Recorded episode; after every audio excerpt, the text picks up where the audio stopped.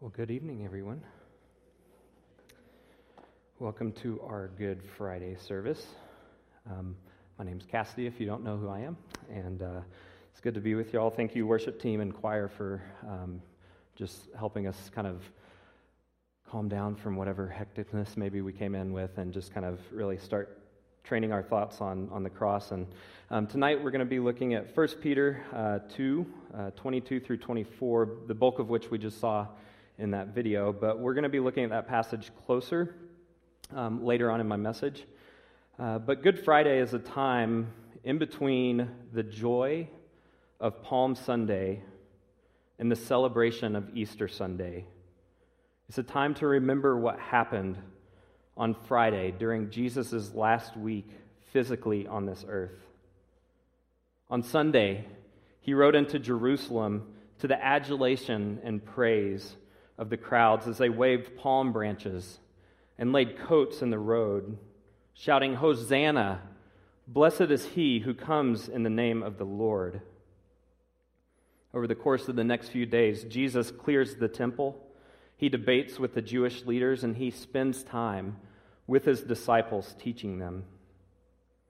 On Thursday evening, he met the 12 disciples in the upper room to observe Passover. During that meal, Judas was identified as the one who would betray him.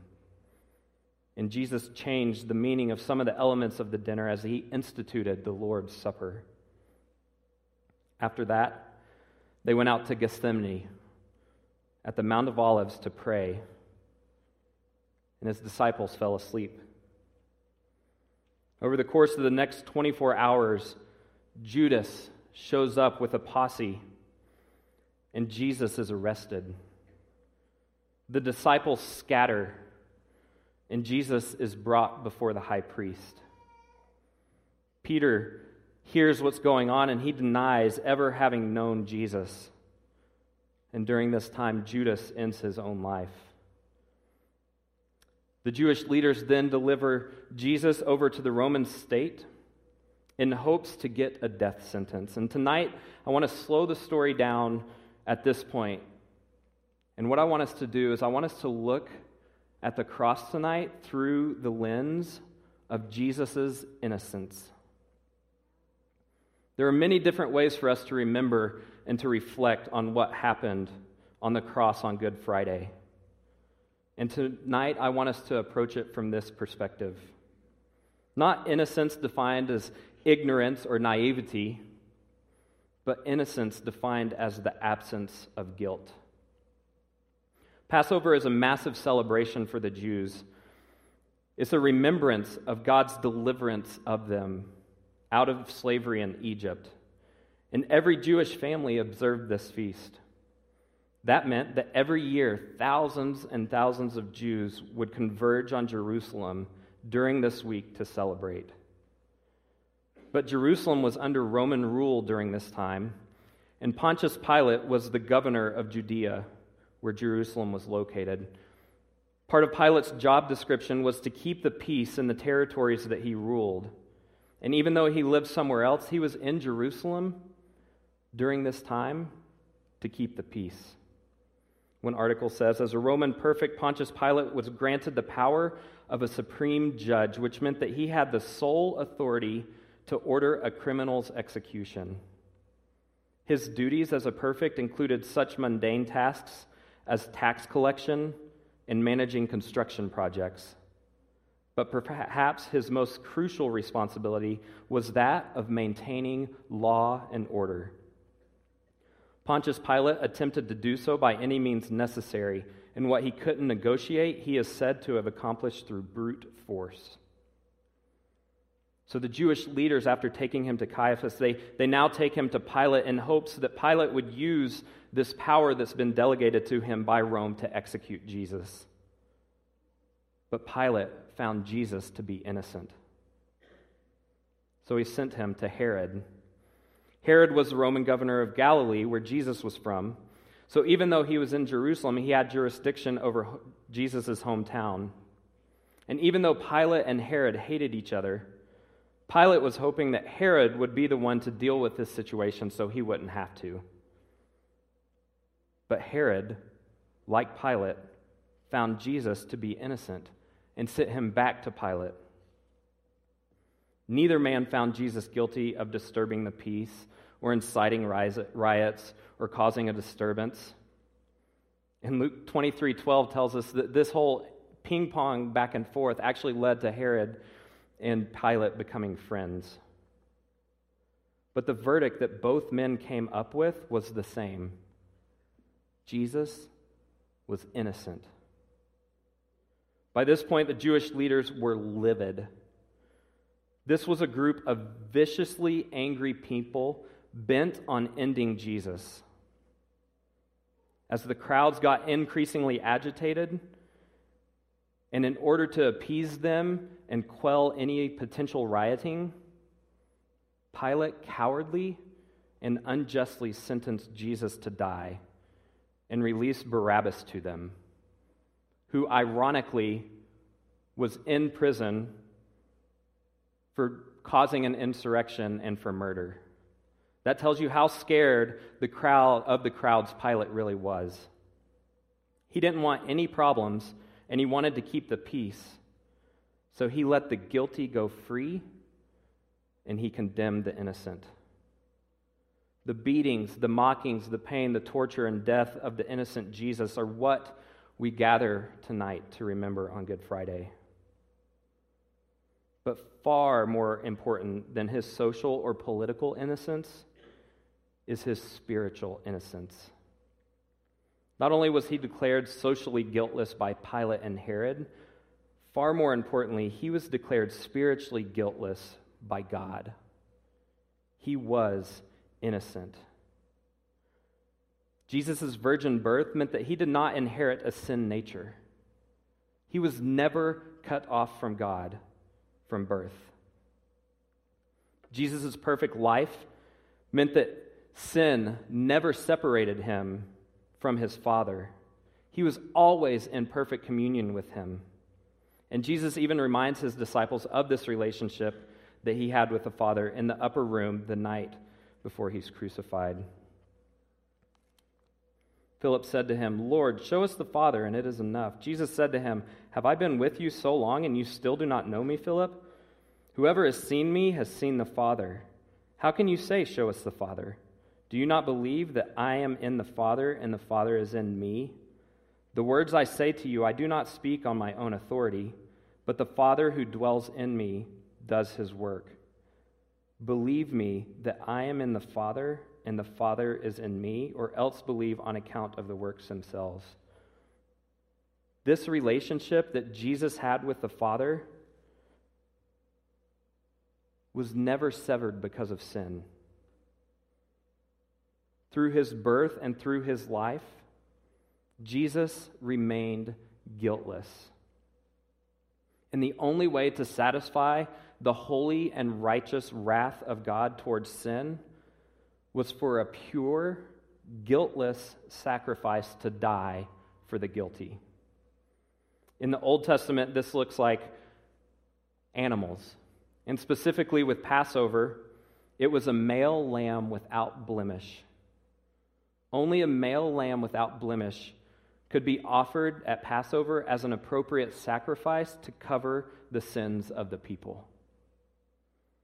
And in the New Testament, Jesus is the lamb without blemish who would offer himself as the only appropriate sacrifice to take away sin. He was the spotless sacrifice for you and for me. There's something that doesn't sit well with us when we see the innocent suffer. Maybe we see a kid who is hurt. Maybe we know someone whose home got robbed, or someone who's been falsely imprisoned, or even, as in the Old Testament, a lamb that was minding its own business. Whether it's an innocent sheep or an innocent person, we often ask, what did they do to deserve this? We have a built in desire to jump in and defend them. The suffering of the innocent makes us squirm. Do we let Jesus' innocence sink in when we think about what happened at the cross? Does it make us uncomfortable? Do we squirm? Before Aaron and I met, I ran across this description of, of what happened at the cross in a book that I was reading, and it stuck with me through the years, and I wanted to read it tonight. In the book When God Weeps, Steven Estes and Joni Eareckson Tada give the following account of Christ's death. As I read, refuse to let the scene be familiar. Let its reality shock you and break your heart. The face that Moses had begged to see, was forbidden to see, was slapped bloody. The thorns that God had sent to curse the earth's rebellion now twisted around his own brow. On your back with you, one raises a mallet to sink in the spike. But the soldier's heart must continue pumping as he readies the prisoner's wrist. Someone must sustain the soldier's life minute by minute, for no man has this power on his own. Who supplies breath to his lungs? Who gives energy to his cells?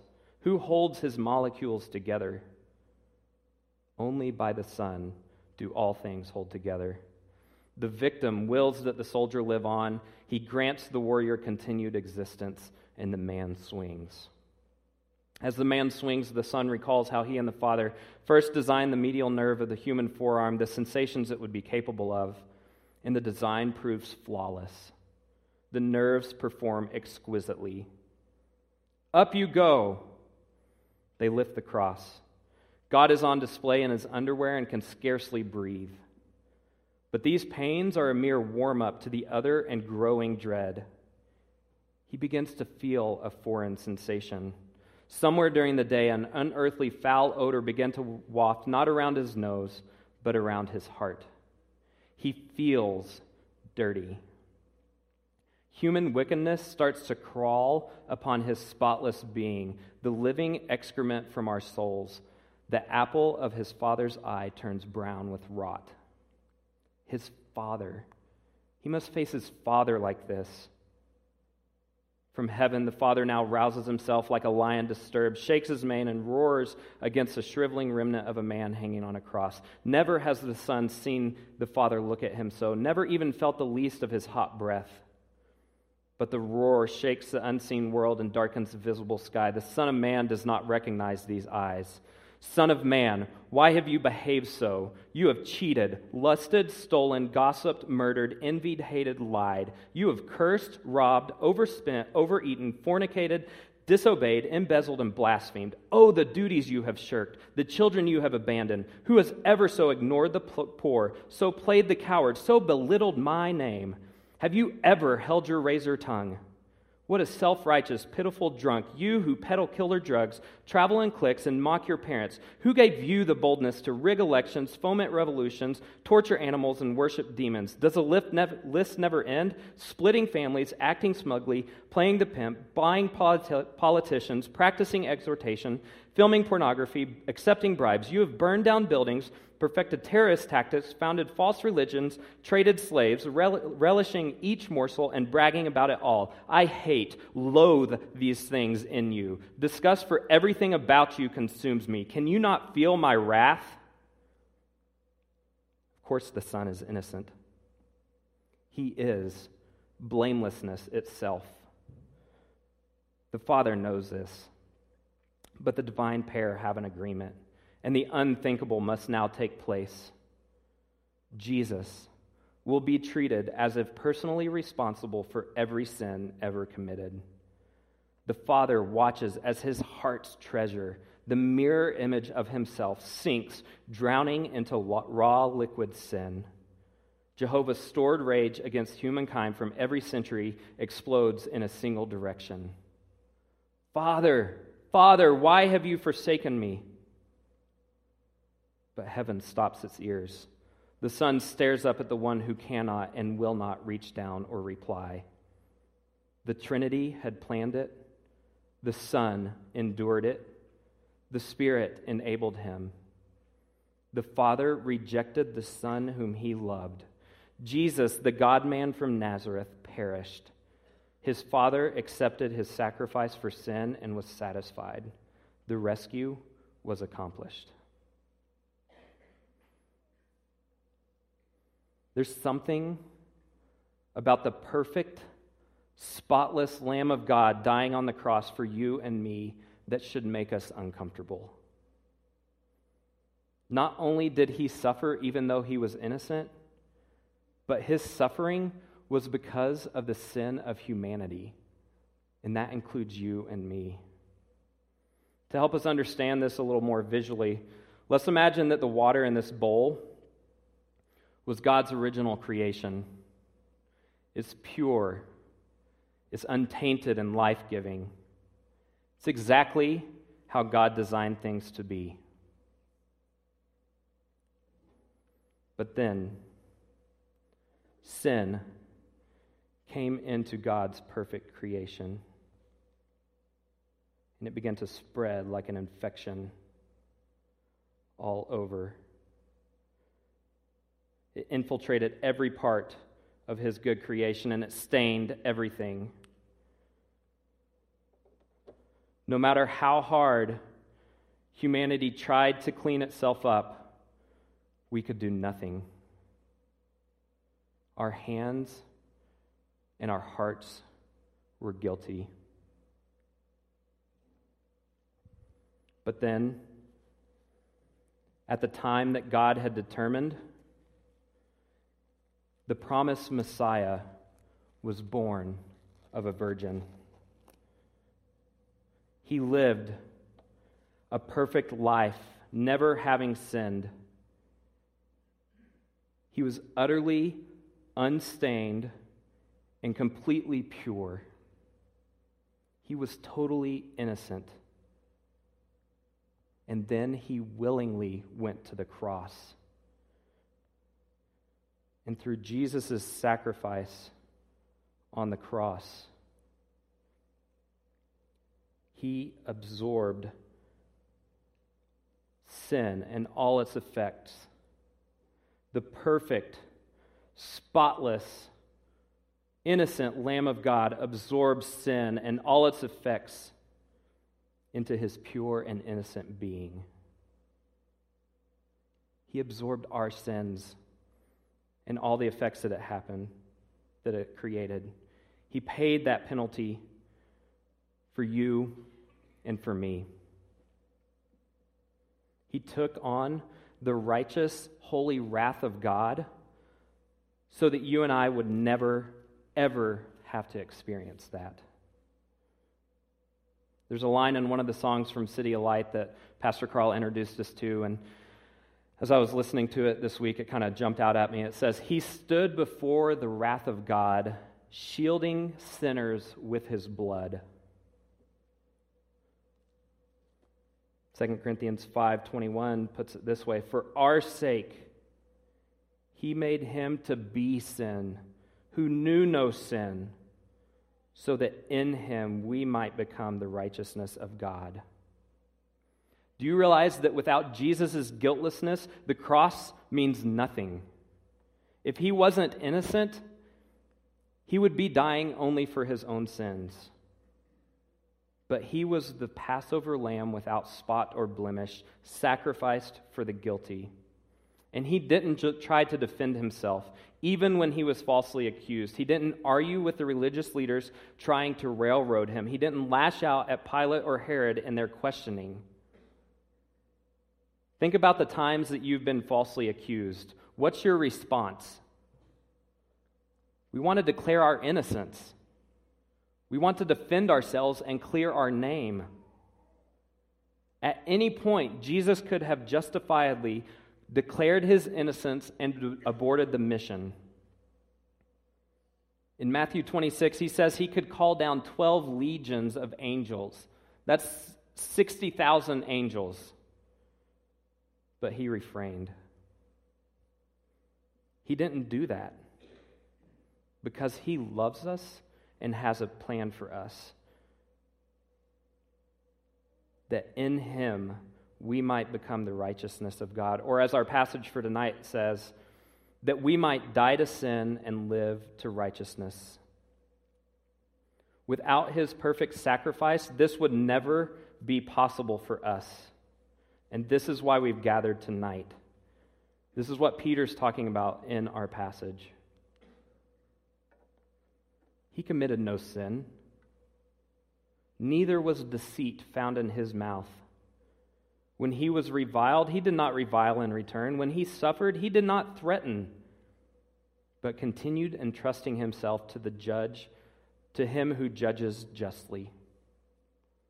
He himself bore our sins in his body on that tree, that we might die to sin and live to righteousness. By his wounds you have been healed.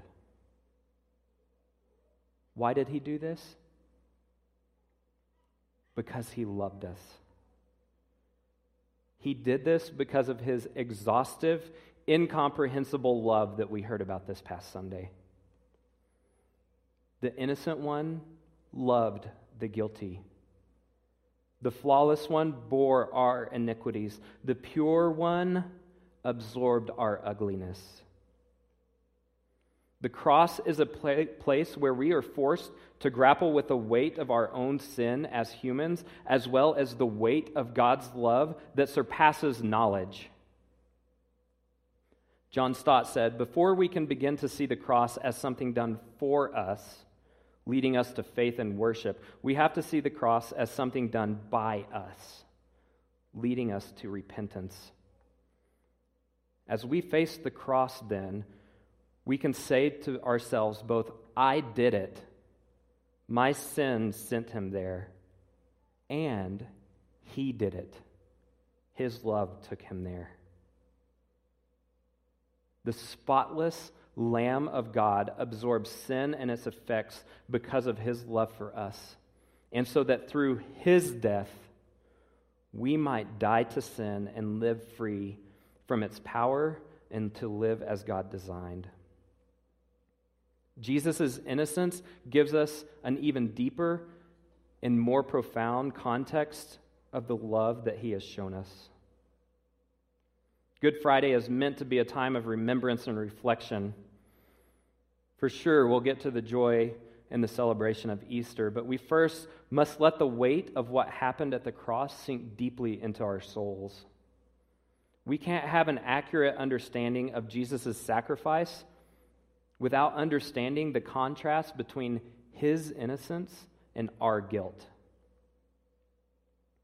That contrast, however, is not meant to drive us to despair or to self loathing.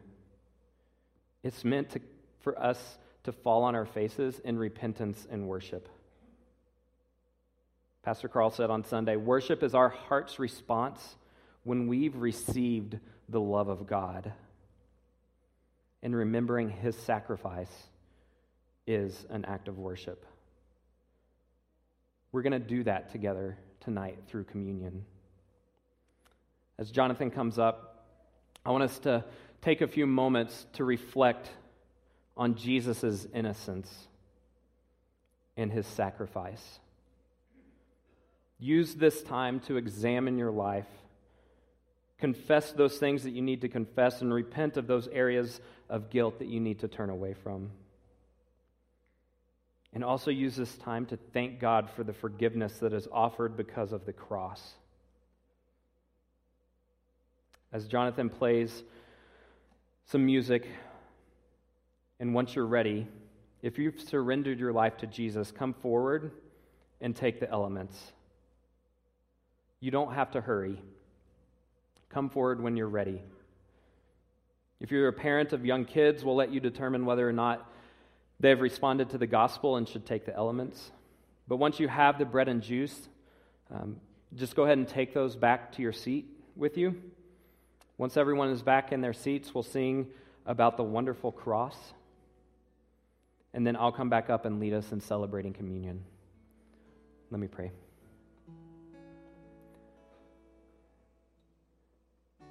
God, it's easy to jump ahead to Easter with plans, with family, with all of that. But God, tonight we come and we stop and we remember the cross. We remember Jesus' pure innocence. He was never separated you from you because of sin, and yet he willingly sacrificed himself as the perfect Lamb of God so that we could have a relationship with you, that we could die to sin, and that we could live to righteousness. And I pray tonight as we reflect on that, as we hold the elements and as we examine our own lives, God, that you would just, by your Spirit, just reveal those things that we need to turn away from, those areas of guilt that we have, that we would sacrifice those at the foot of the cross, and that we would accept your free forgiveness. And that we would live dead to sin and alive to righteousness, God. And that as we reflect on this contrast, God, that it would, it would amplify our celebration in two days. We love you. Thank you for this time tonight. We pray all these things in Jesus' name. Amen.